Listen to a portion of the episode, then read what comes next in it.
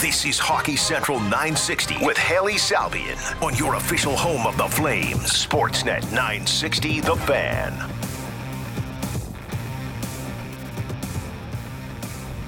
What's up, everybody? Welcome back to Hockey Central here on Sportsnet 960. It's Hailey Salvian back with you this week. We had one show last week before I disappeared for a couple of days. And I'm going to be honest. It's because I refused to talk about the All Star game. I was just like, I'm not going to do it. I'm taking the week off. And I was graciously given that time. So instead, we're going to bring in Logan Gordon to the show and talk about the All Star game. And I'm going to mute my mic and walk away for a bit. Mm. That's not what's going to happen. It's not why I was gone. I was in a bachelorette party.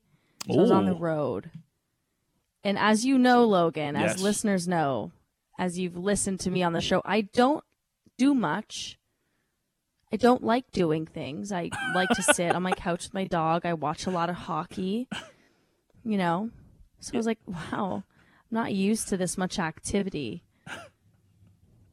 I'm very tired from the bachelorette party festivities.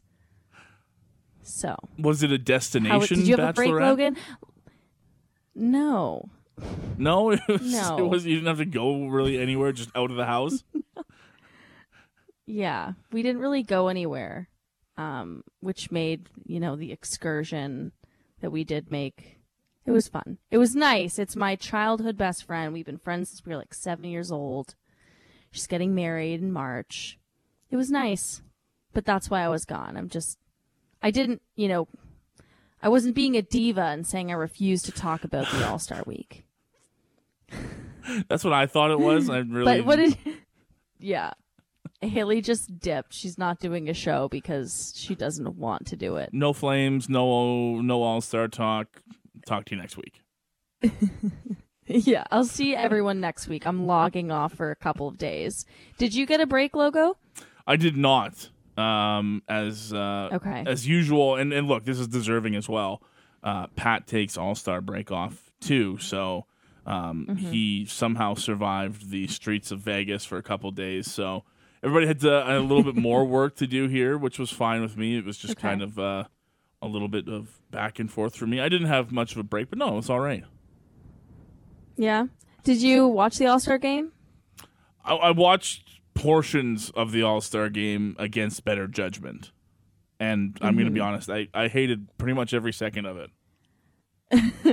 The only thing I want to say about the All Star game, because we talked about it on different days, different episodes of the show, and on the podcast. If you listen on demand, just a reminder you can listen. It's Apple, Google, Spotify, Amazon, wherever you get your podcasts. It's Hockey Central 960 on demand. I don't mind creativity and fun, different things in the breakaway contest, but nobody even took a proper hockey, like, no one did a shot No. like Matthew Tkachuk threw the puck in from his bucket hat, and you know David Pastrnak tapped it, tapped the puck in, like Happy Gilmore. Ugh, like that would be like if the dunk contest in the NBA, which is my favorite event of NBA All Star Weekend, turned into guys like riding a tricycle. And then, you know, throwing the ball into the stands instead or something. You know, they, they ride a tricycle up and then they get there on the tricycle and then they just you know stand up and dunk the ball or something you know? Like i'm gonna do something weird and wacky on my way to the net and then i'll just dunk it instead of actually doing something cool within the dunk and showing off a skill set. I don't know. That really bothered me when i saw the highlights because i didn't watch it because i was at a bachelorette party. Yeah, it but i feel very passionately about the highlights that i saw. It turned into more of like a who can be the more entertaining of the all stars rather than who can be who can show off the most skill. And to me that's where it got Yeah. lost was uh, your skill is entertaining to me. I am a normal talentless human being. I could not skate at an NHL goaltender and and provide even one ounce of entertainment other than me failing hilariously and probably hurting myself on the ice. You are the one yeah. who has done this for 20 years or 18 years, whatever, 10 years if you're Connor Bedard, uh, and can do wizardly things with a hockey puck and a stick.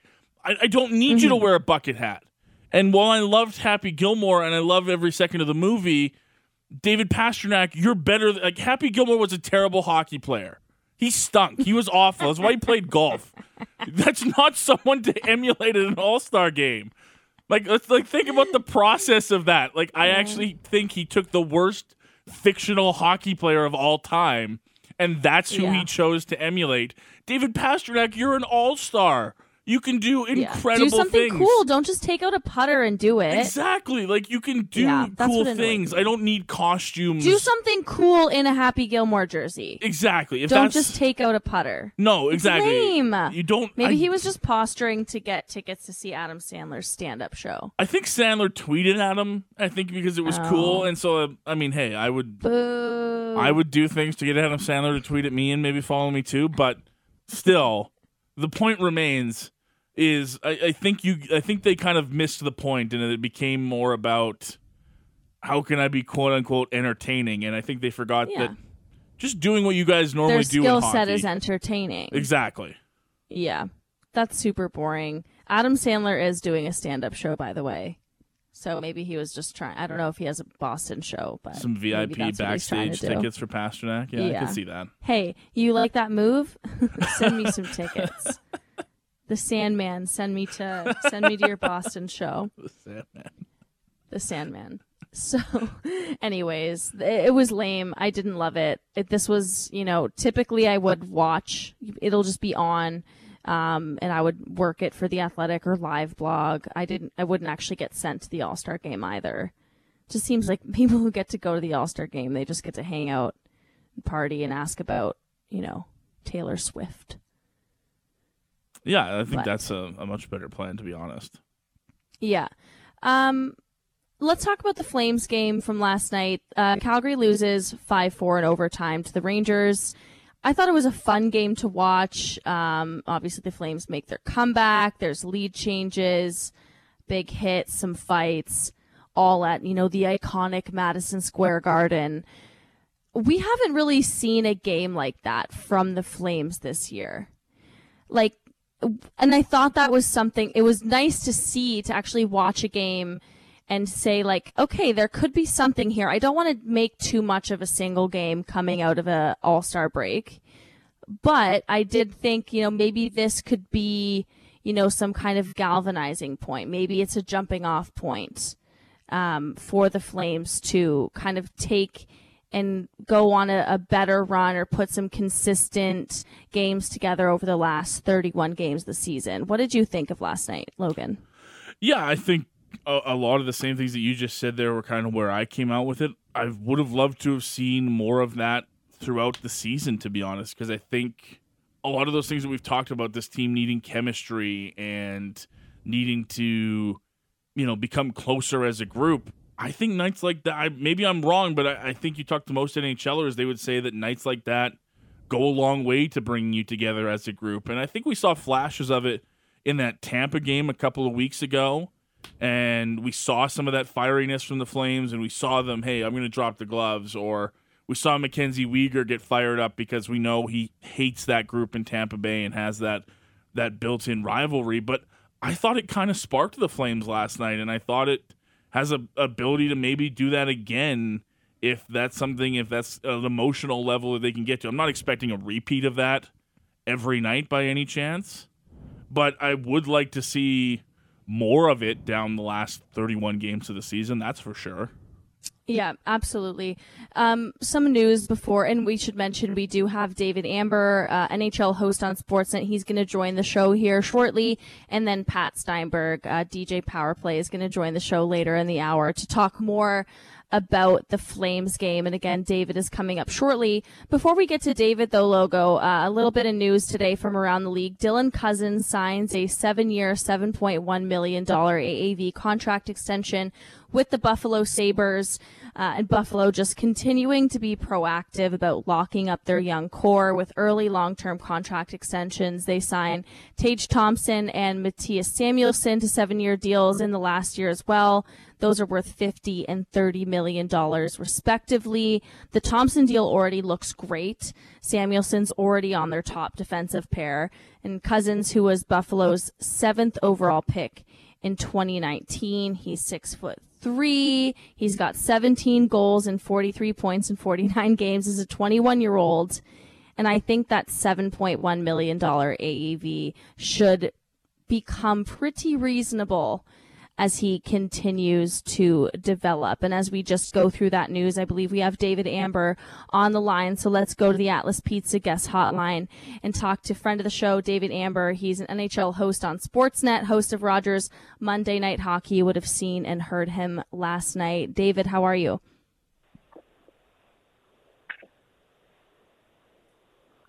Hello? Hey, David, you got us? Oh, I got you now. I, I heard it and then I didn't hear you, but I got you. How you doing? All right, I'm doing well. How are you? Good, good. So we were just talking about the Dylan Cozens contract extension uh, when we brought you in here, seven years, seven point one million dollar AAV. Maybe we can start there with you, David. Do you think this has the potential to look like as good a deal as the Tage Thompson one is looking right now as the Sabres continue, you know, this early good long term extension work with their rebuild? Yeah, it's a tall it's a tall order because the Tage Thompson deal might be the best value deal right now in the NHL period, but it certainly has the makings of saying to the Sabres fans and saying to the Sabres players and really any potential free agent, you know, if you're interested in coming here, we have a strong nucleus. We have a, group that's not going anywhere. We're going to have stability, uh, you know, through the ranks. And you know, if I'm a if I'm an interested free agent and I'm looking and I go Tage Thompson locked down, you know, Owen Power and Dahlin, these two studs on blue line who they're going to lock down uh, and now you've got Dylan Cozens in tow. It's a pretty nice group that they're they're managing there in Buffalo, and um, you know I think that's there's value in that. And um, you know Dylan Cozens has shown brilliance at times, and certainly is a player that they selected high and they have high aspirations for. So I think it's a really good signing. I think you know Kevin Adams has hit a, a few home runs at this point in his young GM career, and, and this looks like this could be another bona fide uh, good deal for him. Absolutely, and uh, you had two games last night, David: Flames, Rangers, and Canucks, Devils. Got to start with the Flames game. Uh, Logan Gordon and I were talking about it a little bit off the top, uh, and we were getting into the All Star festivities as well. And I and I know that you were there. Uh, but we can we can table that. I think Logan and I, uh, unless you know you want to talk about meeting. I think you met Albie from White Lotus. But we can uh, we can. Yeah, we can go anywhere. Uh, listen, Hailey, I'm open book. Whatever you want to talk about, I'm good to go. All right. Well, let's let's stick with the Flames Rangers game first from last night, David, because that was uh, getting pretty rave reviews as maybe one of the most fun games of the season so far. What did you think while you were watching it? Yeah, it's funny. We went into the All Star break kind of in a slumber. The games were kind of looking, one was looking the same as the next, and the teams looked like they were on vacation a few days before the break. And we come out of the break, and it was like the playoffs started. I mean, that was as intense and as passionate and as, you know, nasty a game as we've seen all year. And, you know, I don't think it's something you're going to see on a night to night basis.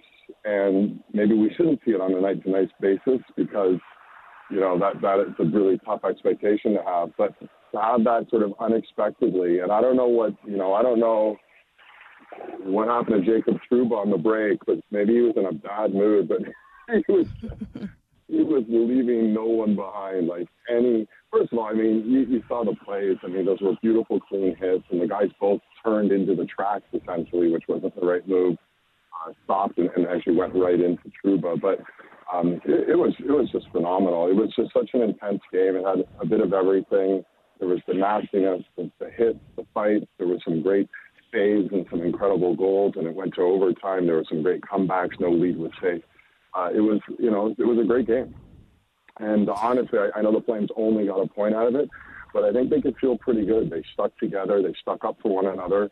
Uh, three times on the road against a very good Ranger team. They fought back from one goal deficits.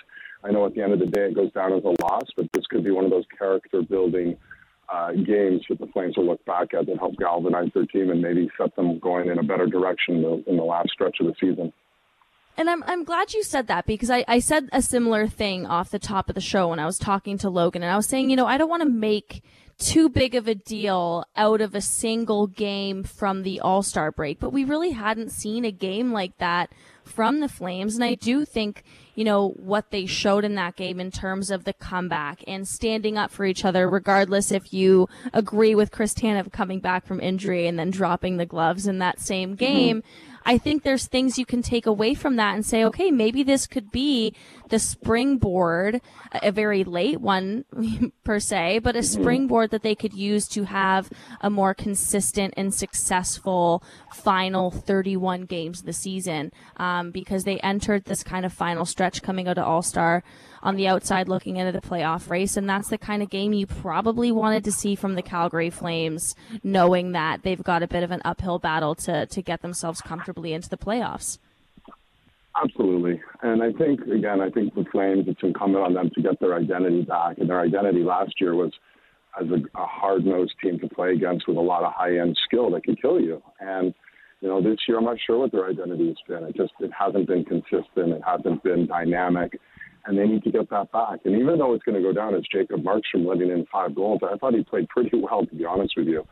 And that is the key. You know, I asked Anson Carter and, and Cassie Campbell Pascall and Keith Yandle sort of, you know, what do the Flames need to do to, to sort of solidify their team? And the very first answer uh, and the most concrete answer that Anson gave really was goaltending. I mean, that's the biggest difference between this year and last year. And I think some of the defensive play in front of Jacob Markstrom hasn't been as stout as it was last year either. But if this team can start feeling good about itself, and this is a really important month for them, right? They have this four game road trip. I think they have seven of 11 on the road in February.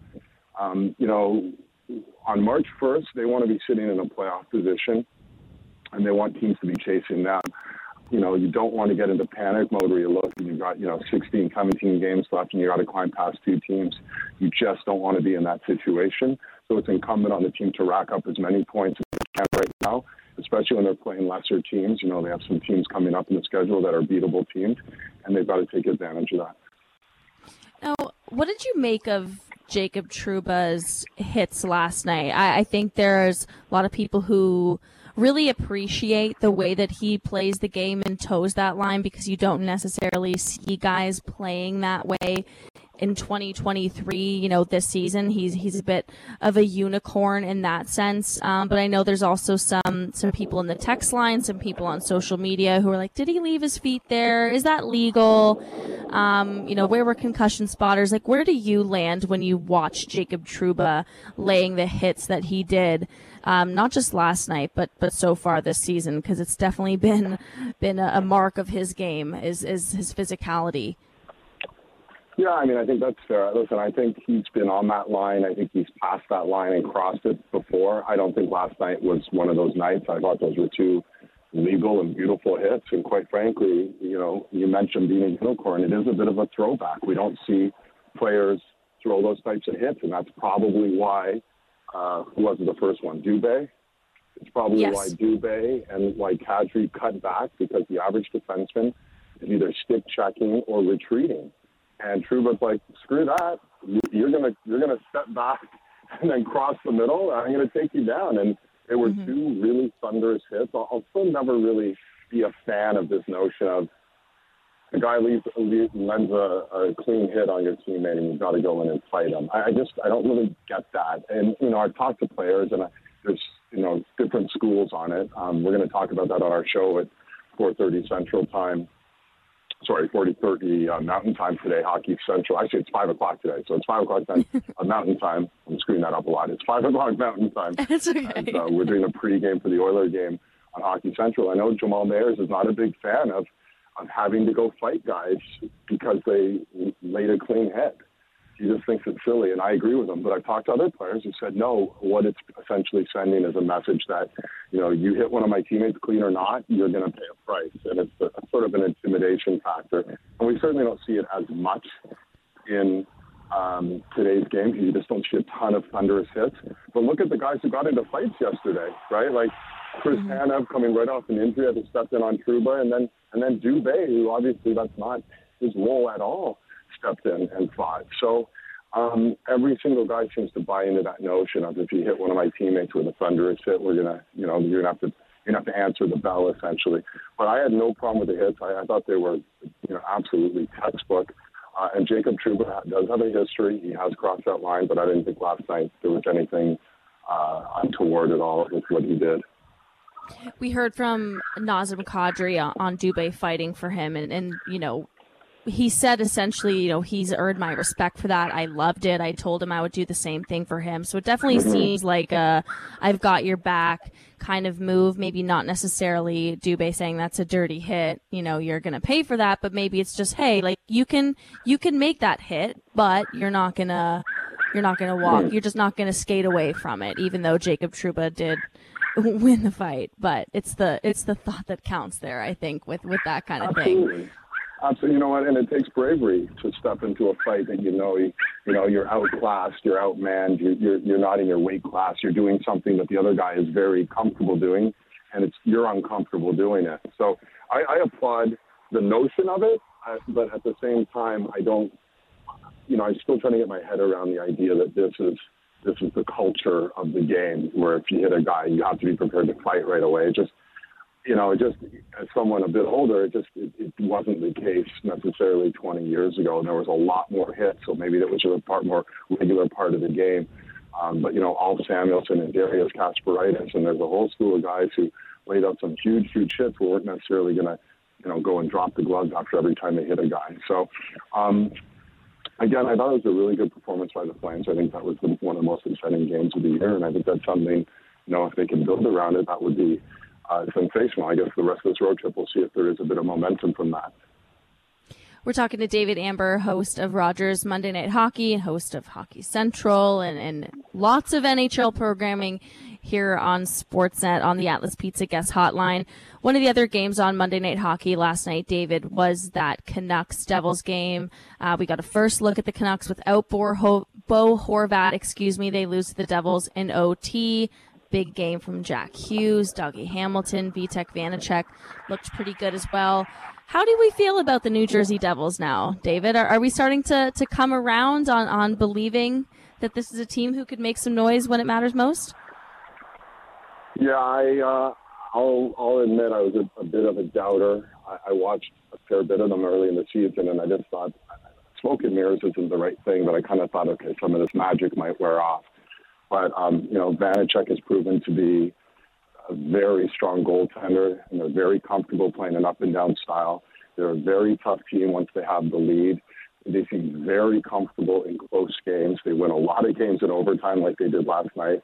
You know, they have a burgeoning superstar in Jack Hughes. They have a pretty solid blue line, one to six. I, you know, they've got a lot of the requisite checklist things you look for in a team, and they've got a little bit of that Vegas 2018 you know, we're going to come at you in waves. We're going to skate you into the ground. You know, we have these guys who maybe aren't household names, the Jesper Bratts in the world, but we have guys that are very comfortable with high skill that you might not know right now, but you're going to know them. So they do seem to have a bit of that bravado as well. So you really have to like, you know, what you think and or what you see, and, and you have to think this is a legitimate playoff team. You know, they'll probably go into whatever series, no matter who they're playing, as the underdog, and and rightfully so because of the lack of experience generally on that team. Um, but having said that, they're, they're going to be a tough outcome playoff time because of the style they play and, and the fact that they're comfortable winning in a variety of different ways. There's seven games on the six games, I believe. Sorry, David, on the schedule tonight. I've personally circled the Colorado Pittsburgh matchup. The Avs won seven of eight heading into the All Star break. They're starting to roll a little bit. Uh, Penguins still looking pretty inconsistent. We heard from GM Ron Hextall the other day about how they have had that inconsistency. What, what do you make of, of this matchup? Is that one that uh, is kind of circled for you? Well, it's important, right? Both teams are, are hovering on the playoff line, and Pittsburgh's really been reeling. I, I think, you know, Ron Hextall said it best. They just haven't been consistent. They haven't been nearly as dynamic. And goaltending's been an issue for them. Tristan Jarry, when healthy, is great, but it's the when healthy part. Uh, and he's hurt again. And I'm not sure if he's, uh, you know, what his status is, but from what I saw, uh, based on my, you know, sort of pregame uh, preparation, it looks like Casey DeSmith is back in that, and he hasn't been spectacular by any means. So I think that's part of the issue. Um, you know, Pittsburgh at times has looked old to me. Uh, and they're certainly not going to get any sympathy from Colorado because no team this year has suffered more consequential injuries, I would think, than the, than the defending champs. And somehow they're now finally getting healthy. It sounds like Bo Byram's back tonight. And, uh, you know, Nichushkin's been in and out of the lineup, and they're still waiting for their captain Landeskog to reemerge. He hasn't played yet this season, but uh, they look very good. The Avalanche look like they're getting their mojo back. Uh, I was at All Star Weekend, as you mentioned. I had a chance to talk to Mikko Rantanen and Cale Makar and Nathan MacKinnon, and they are getting their swagger back, and I think they're feeling pretty good about things. And I think they're almost taking a page out of the Tampa Bay Lightning book. Um, and it, was, it wasn't probably by design, but the injuries forced them to, to do that. Where it's like, you know, we just got to make the playoffs. Once we make the playoffs, mm-hmm. we don't care if we're the, you know, the last seed or the or the or the President Trophy winners, um, because we're going to be a, a very difficult opponent for whoever we play. So I think they've sort of righted the ship. They've gotten healthy, and you know MacKinnon's looking all world. And quite frankly, Rant- Rantanen's been their MVP this year. He's been healthy. He's put up 34 goals. And you know, seeing him up close, my goodness, I was I was host or not hosting, but I was doing interviews at that dunk tank competition. Um, you know, league that's now gotten smaller and smaller and smaller. Rantanen is a massive, massive man. Like big, six four yeah. and wide. so I mean, he's got all the skill you could ask for and all the size to equal it. So um, you know, he's a formidable person on the ice, and and they're a formidable team. So this is important for both those teams tonight, and it'll be interesting to see what happens. And Rantanen has absolutely been the Avalanche MVP this season. I know when mm-hmm. when Cale Makar got the first slot in the All Star game, even he kind of came out and said like it should be Mikko Rantanen should be there, not me. He's been our best player, most valuable player with all these injuries we've been facing, and obviously he ends up at the All Star game after being voted in to the Pacific team. But he's just had mm-hmm. a monster season. I mean, before we let you go, David, was there any other takeaways or, or things that you learned that you thought were particularly interesting or important while you were at the All all Star game? Well, as you mentioned, I, I met the uh, actor uh, Adam DiMarco who played Albie, and uh, if you've watched White Lotus, are you a White Lotus person? Have you seen the show? Did you see it? Yes, I, I did watch both seasons. I'm big okay. fan. Yes. so it's funny we we, we crossed each other at, at, at a party, uh, and uh, you know we're grilling him about all you know like what happened here, what happened there, and we're asking him all the questions, giving us the inside scoop on on what uh, filming that show was like. So that was kind of fun. That was our personal highlight, I guess, if nothing else. Um, and he's a huge hockey fan, by the way, absolutely huge. Grew up in Oakville, Ontario, so actually played against John Tavares at a much earlier age. He was playing AAA hockey when when John Tavares was, you know, earning that exceptional status, uh, you know, uh, stature, um, and playing up a year he was playing against uh, Albie's team out of Oakville. So it's funny. So he had some good hockey stories, and then he shared some good Hollywood stories, which is fun for us. And um, you know, but as far as the, the whole weekend goes, I, I think we're all in agreement. Like, it's a good showcase uh, for young fans, and, and it's a good place for the sponsors to go and brush elbows with you know the executives and the NHL staff, and it's fun for the players to decompress. It's not always a perfect viewing experience, and for the hockey traditionalists, like we look at last night's game with the Flames and Rangers, I mean, you're not going to get that. You get that kind of level of passion or intensity, but I do applaud the NHL for trying to, you know, make it specific to the location and try and keep as much fan interest as possible. And it's, you know, it's a work in progress. Next year in Toronto, I'm sure it'll have a very different feeling than this year in in Fort Lauderdale. But um, I think it'll be great. I think they'll be able to, you know, bring out more celebrities, bring out more alumni. It'll it'll have a different feel, and and you know the NHL's got to keep tweaking it to make it as fan friendly an experience as possible. All right, well, great stuff, David. Uh, we'll let you go. I know you got a lot of games uh, coming up tonight, so thank you so much for the time. Hailey, thanks so much. Uh, enjoy being on the show. Talk to you soon. Thank you. They, there goes David Amber. He's host of Rogers Monday Night Hockey and uh, NHL programming here on Sportsnet. There he was on the guest hotline, and the guest hotline is brought to you by Atlas Pizza and Sports Bar. Using the same secret recipe since 1975, you can dine in at 6060 Memorial Drive Northeast, takeout or delivery.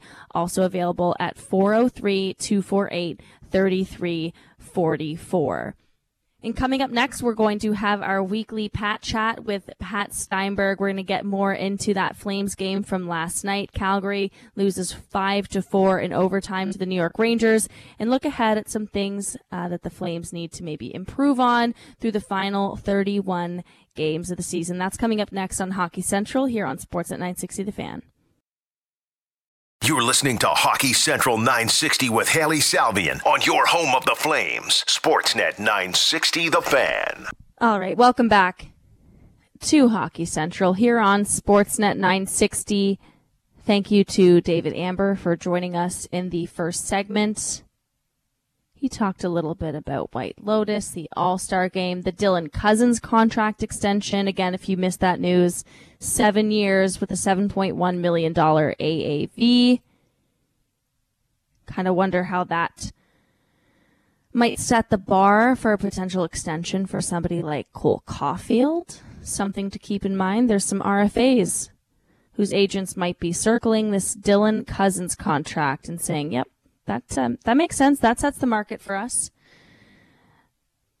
but we're also just going to get more into the Calgary Flames right back on the Atlas Pizza guest hotline because it's time for the weekly Pat chat with Pat Steinberg. We didn't have a conversation last week because I only had one show last week because I did take some time off. He took some time off as well. Pat, I hear you survived the streets of Vegas and you're back. Yes. How are you? I'm good. Hi, friend. How are you? I'm good. How are Vegas you? Vegas was fun. I uh, Yeah. I got back from Vegas and then a day later got deathly ill for about 72 Oh, no. hours and still I got I I, I uh, it was I, I don't think I've ever been that sick in my life. So um, I'm uh, I'm happy to not be that sick anymore. one of the girls at the bachelorette week slash weekend got very very sick and ended up having to leave so i'm kind of just crossing my fingers every day that i don't get hit with whatever bug she had so if i don't have a show Where uh, that's why where was where was the bachelorette? we went out to collingwood Oh It yeah, like- Collingwood definitely know where Yeah. that is. Yep, for sure. it's like blue mountain ontario like Oh, you know okay. ski Then- then do- slopes and I there's a do know where spa yeah it's Neat. like incredibly mid ontario version of canmore Okay. nice. yeah it was it was great happy to celebrate my childhood friend but we don't we don't want to talk about that any longer here because i've prepared some Yeah, flames you- topics to discuss with I you don't I don't want you to be ill prepared or anything like that. yeah last i want to start with the game last night though pat because it was a fun one uh, the reviews the early reviews were were pretty solid lots of people saying that might have been the most fun game of the season so far not just a flames game but just a game that people have watched in the nhl this year a lot of it probably has to do with jacob trouba just being a, a wrecking ball throughout that game. But but it was a good one. I mean, the Flames there was you know a good comeback. There were the hits. There were some fights. Uh, obviously, they end up losing five four in OT. But what did you think of last night, Pat? Well, I thought it was uh, from from a Flames perspective. I thought it was most entertaining game of the year. Haven't really had one like that this year. Like none of the three Oilers games had anything like that type of emotion. And we've seen Oilers games between the Flames and Oilers that that have like we've seen Battle of Alberta games rather that have had that type of emotion, just not this year. So yeah, it was fun. And I I, I don't think I think what what was so cool about it was that I don't think anybody saw it coming. Like you, I, I think you're going into that game saying, "Oh, both teams coming off their All Star break," and both teams probably going to be a little sloppy. Is there going to be a lot of intensity? And next thing you know, it didn't take very long. Like it was first period, we were seeing all these things, and and Trouba lays out Dillon Dubé in the first period, and and that just kind of set the. And I already thought there was a little bit of juice in the game, and it it felt like there was uh, intensity right from the get go, and then that that hit by Trouba that caught Dillon Dubé over the middle as he was exiting the zone. I think it just kind of kicked things into a into a different level, and and from that point forward, that game was kind of on tilt all night. You had the Blais hit on Lucic. I think there was some frustration, especially on the Flame side of things. I think there was some frustration when it comes to some of the penalties that were called. You know, Tanev getting the the extra roughing call. I I, I, I guess you can uh, squint and justify it if you if you really want to, but I didn't know if necessarily there needed to be um, the extra roughing call there because yes, Tanev went over and gave a "Hey, how are you?" to to Trouba, but then Trouba dropped the gloves, and so I think you probably could have just canceled that one out.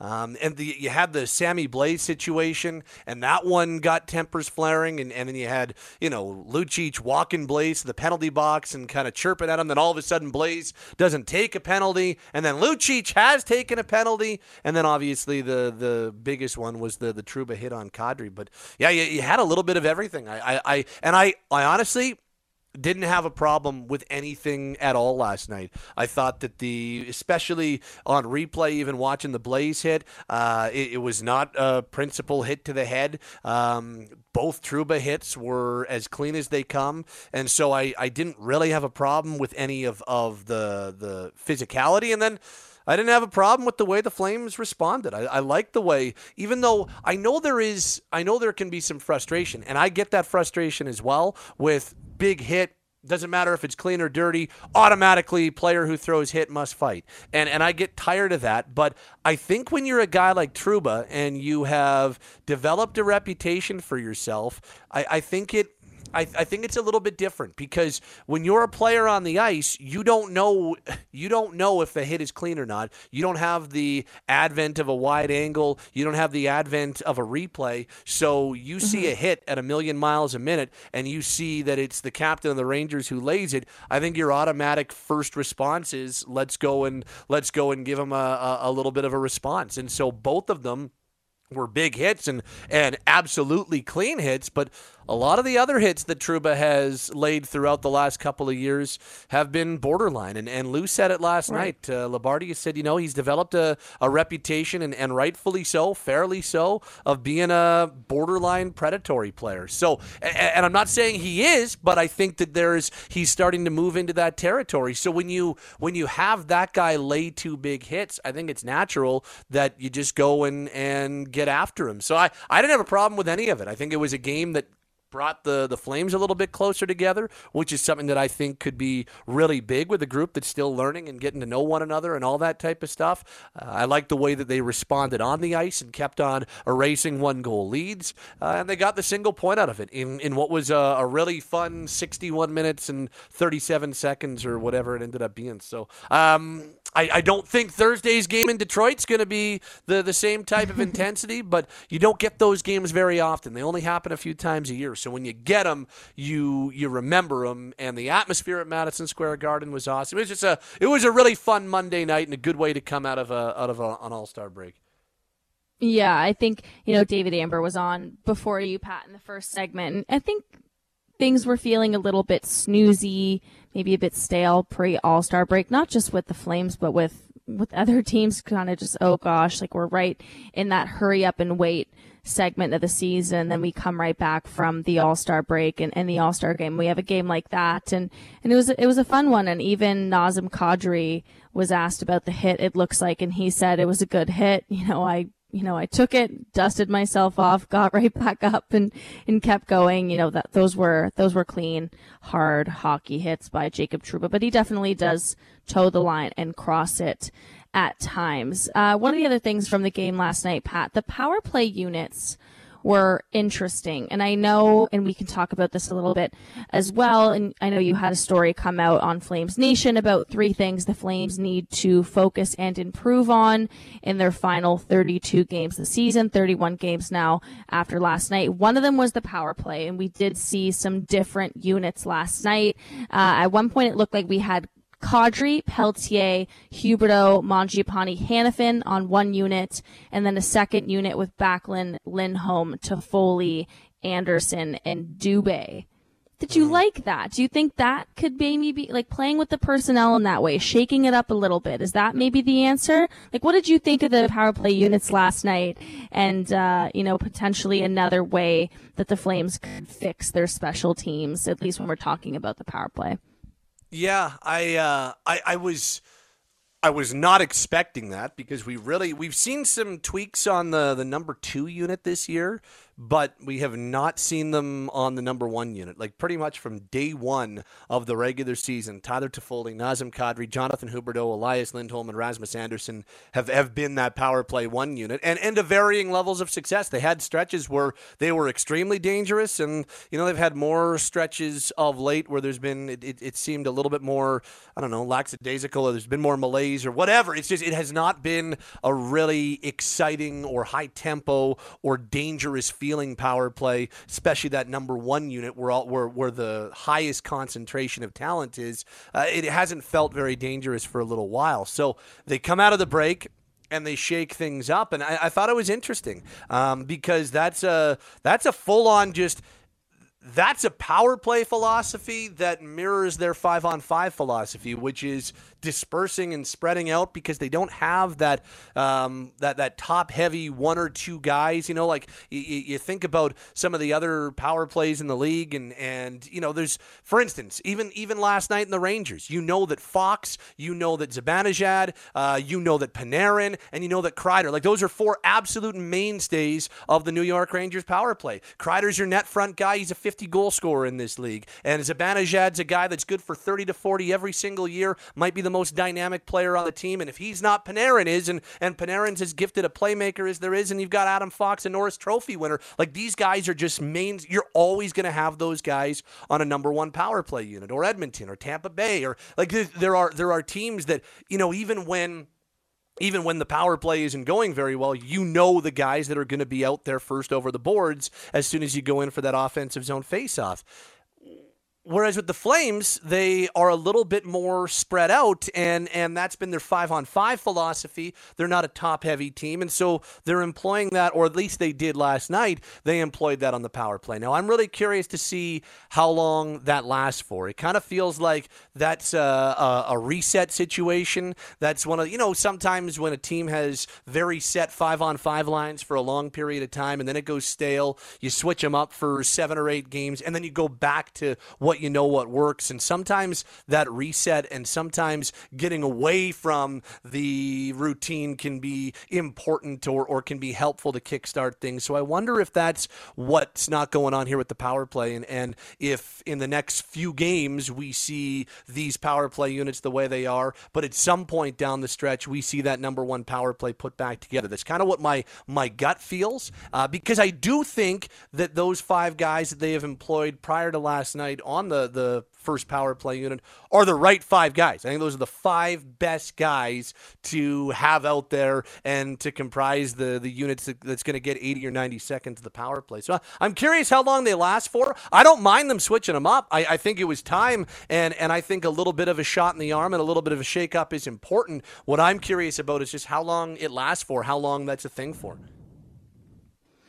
one of the interesting parts, obviously, is Jacob Pelletier. He played almost three minutes on the power play last night, little over 14 yeah. in the game. He's got five games under his belt so far, still zero points. Um, but he's playing a little bit more over the last three games, between 14, 15 minutes in his last three games. With the Flames, we saw Dennis Gilbert has been assigned to the Wranglers. It looks like Jacob Pelletier remains with the Calgary Flames. Have you liked the way that he's been progressing in his last couple games here? I know we have the break in between, but over these kind of this five game sample size, do you like what Pelletier is bringing, especially now that he's been moved up in a, a top six position?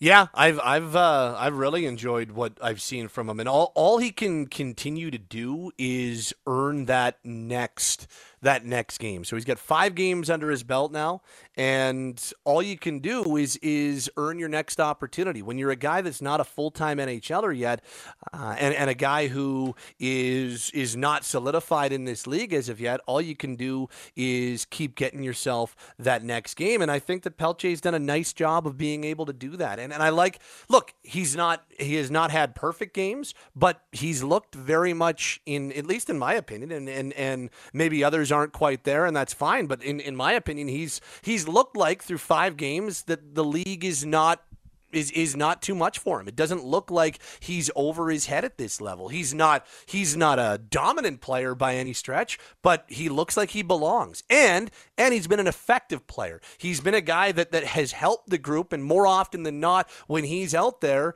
you know, the the things are going the right way for the Flames and he's around the puck in good situations and he helps the team accomplish what they want to do on any given shift. And and you know, away from the puck, I think he's been a whole lot better than you might expect for a guy who has next to no NHL experience in his own zone. I've liked uh, his poise and, and confidence with the puck and, and his vision and his patience to, to make sure that they can exit the zone clean and there's no panic in that regard. And then at the other end of the ice, like he's he's been an impact maker. You know, if you go take a look at the way that he has been around the puck uh, since he has since he's gotten to the Flames, he's creating scoring chances. In fact, uh, nobody has, and again, it's a small sample size. It's only five games compared to other guys who have 50 games under their belt, but nobody has created slot opportunities or nobody has had more slot opportunities on their stick than Jacob Pelletier has when it comes to the rate that he's doing it for the the time on ice he's been given. He's he's been very very efficient and effective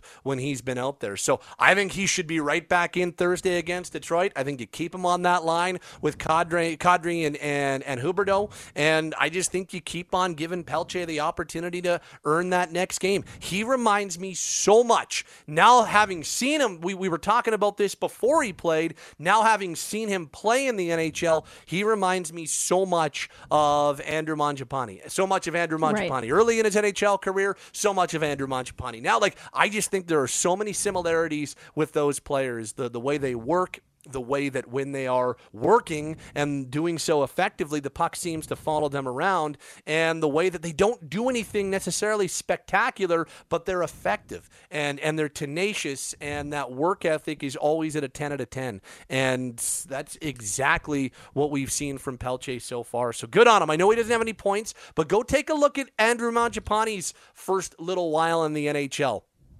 It took a long time for the offense to start to follow the work. His first 10 games, uh, when he had kind of his first cup of coffee or cameo in the NHL, he had no points. You're like, oh, he's doing all this work, but when are the points going to come? Well, they don't have to as long as you're being an effective player and as long as you're helping the team move in the right direction then then I don't think you have to worry too much about the points. At some point you'd like it to happen, but you know, if, if he's up for 15 games here and only has one or two points, that doesn't mean it's a failure.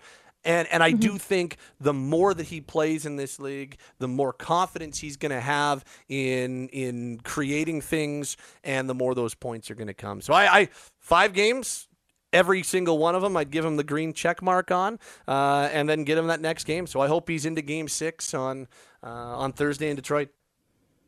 And and we know that Daryl Sutter doesn't necessarily just look at productions and goals and points as the measure of a player playing well. We know that that's not what he looks like, but you're right. It'll need to come eventually, but doesn't mean that he's not, you know, doing well and, and playing the right way just because the stat line's not showing anything in goals, assists, or points. Uh, we're out of time, Pat, but if you want to check out uh, Pat's story on Flames Nation, three areas of development for the Flames after the All Star break. We touched on the power play there's two more in there, so you can check that out on flamesnation.ca if you're interested.